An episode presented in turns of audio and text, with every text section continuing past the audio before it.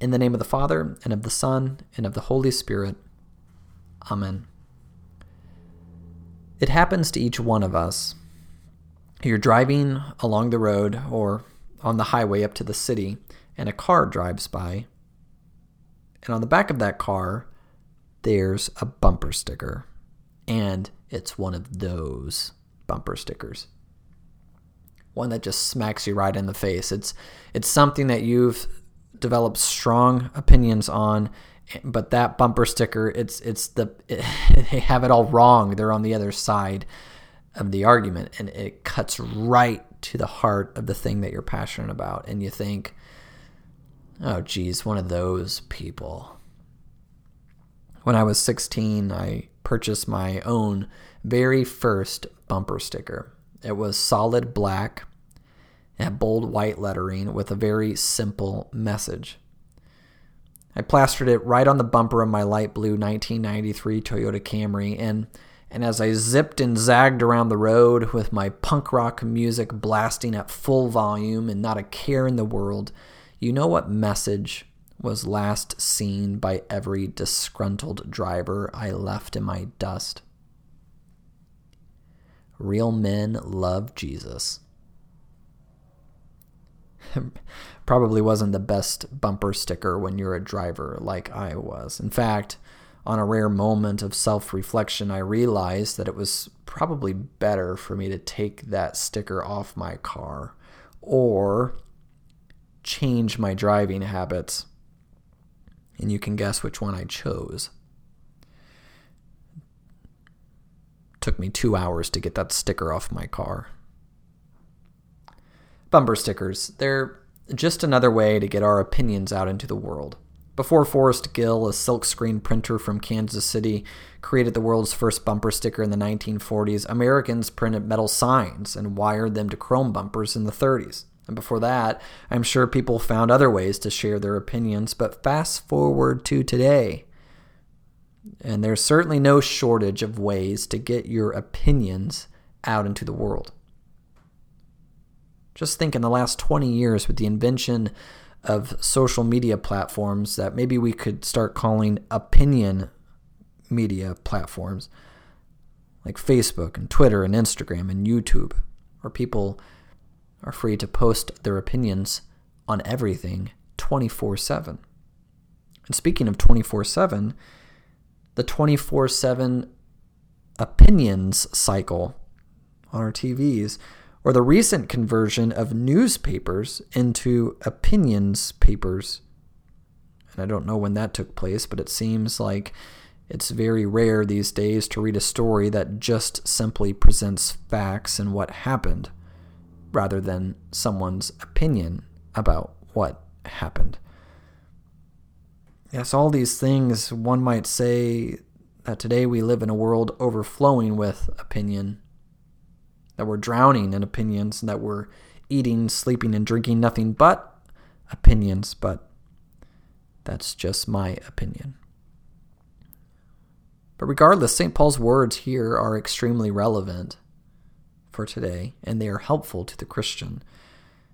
He writes in Romans fourteen, "For the one who is weak in faith, welcome him and do not quarrel over opinions." Don't let opinions get in the way of welcoming people, loving people. People are more important than the opinions that they may have, and our attitude should strive to be one of welcoming one another, even if they do have a different opinion than us, and not quarreling over opinions. Now, a distinction here does need to be made that will help us stay on the right path. Lutherans actually have a very fancy church word for this. It's one of those two dollar words. The word is adiaphora. Adiaphora, that is something which is neither commanded nor forbidden in the Scriptures. In other words, adiaphora is something that you are free to form your own opinion on, to come to your own faithful conclusion, to follow it without fear or judgment that you might be in the wrong. Adiaphora is some when you're presented with a choice or a dilemma or a decision, and God's word, it, it doesn't give a definite or a definitive answer. And so you have to form an opinion. These are the places where you are in the realm of adiaphora, and so you research, you inform yourself.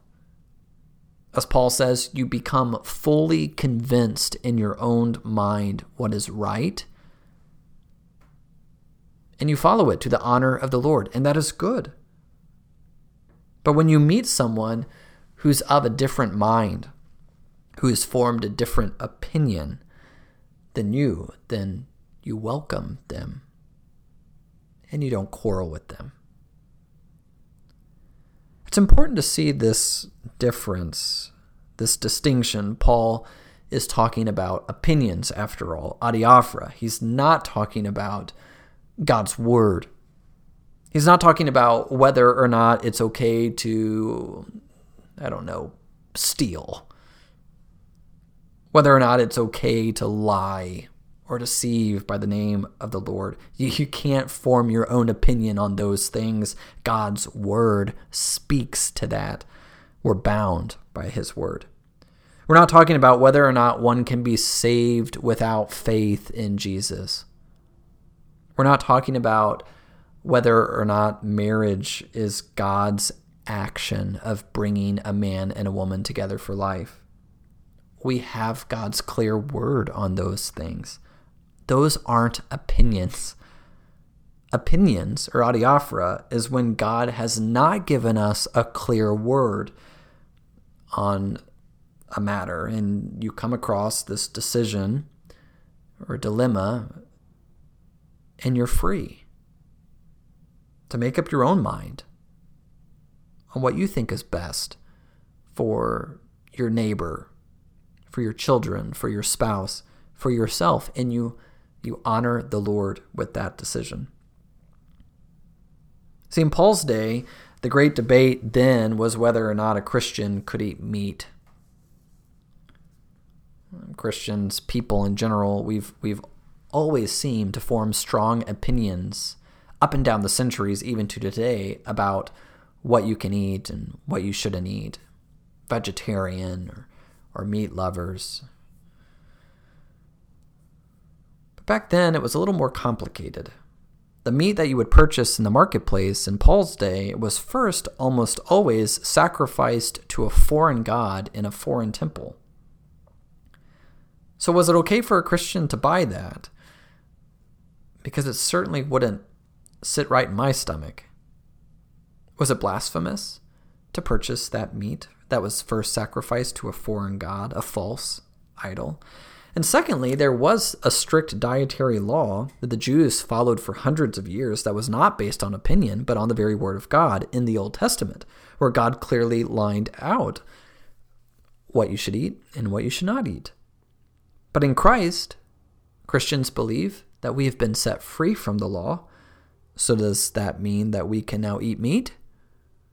Are we free from that law, or are we still bound? And as you know, Christians back then, just as we still do today, they form strong opinions about what to eat and not to eat, what to drink and what not to drink. So some Christians back then said they formed the opinion that, that yes, you can. You can eat the meat. You're free in Christ. He's freed you from the law. You can eat the meat in good conscience. But come on, we... We all have opinions, and we know that they hardly ever stop there. If they did, that would be good. But before you know it, you begin attacking the other side. Not only can you eat the meat, they would say, but those people who say that you can't eat the meat, well, I hate to say it, but they're a bunch of legalists.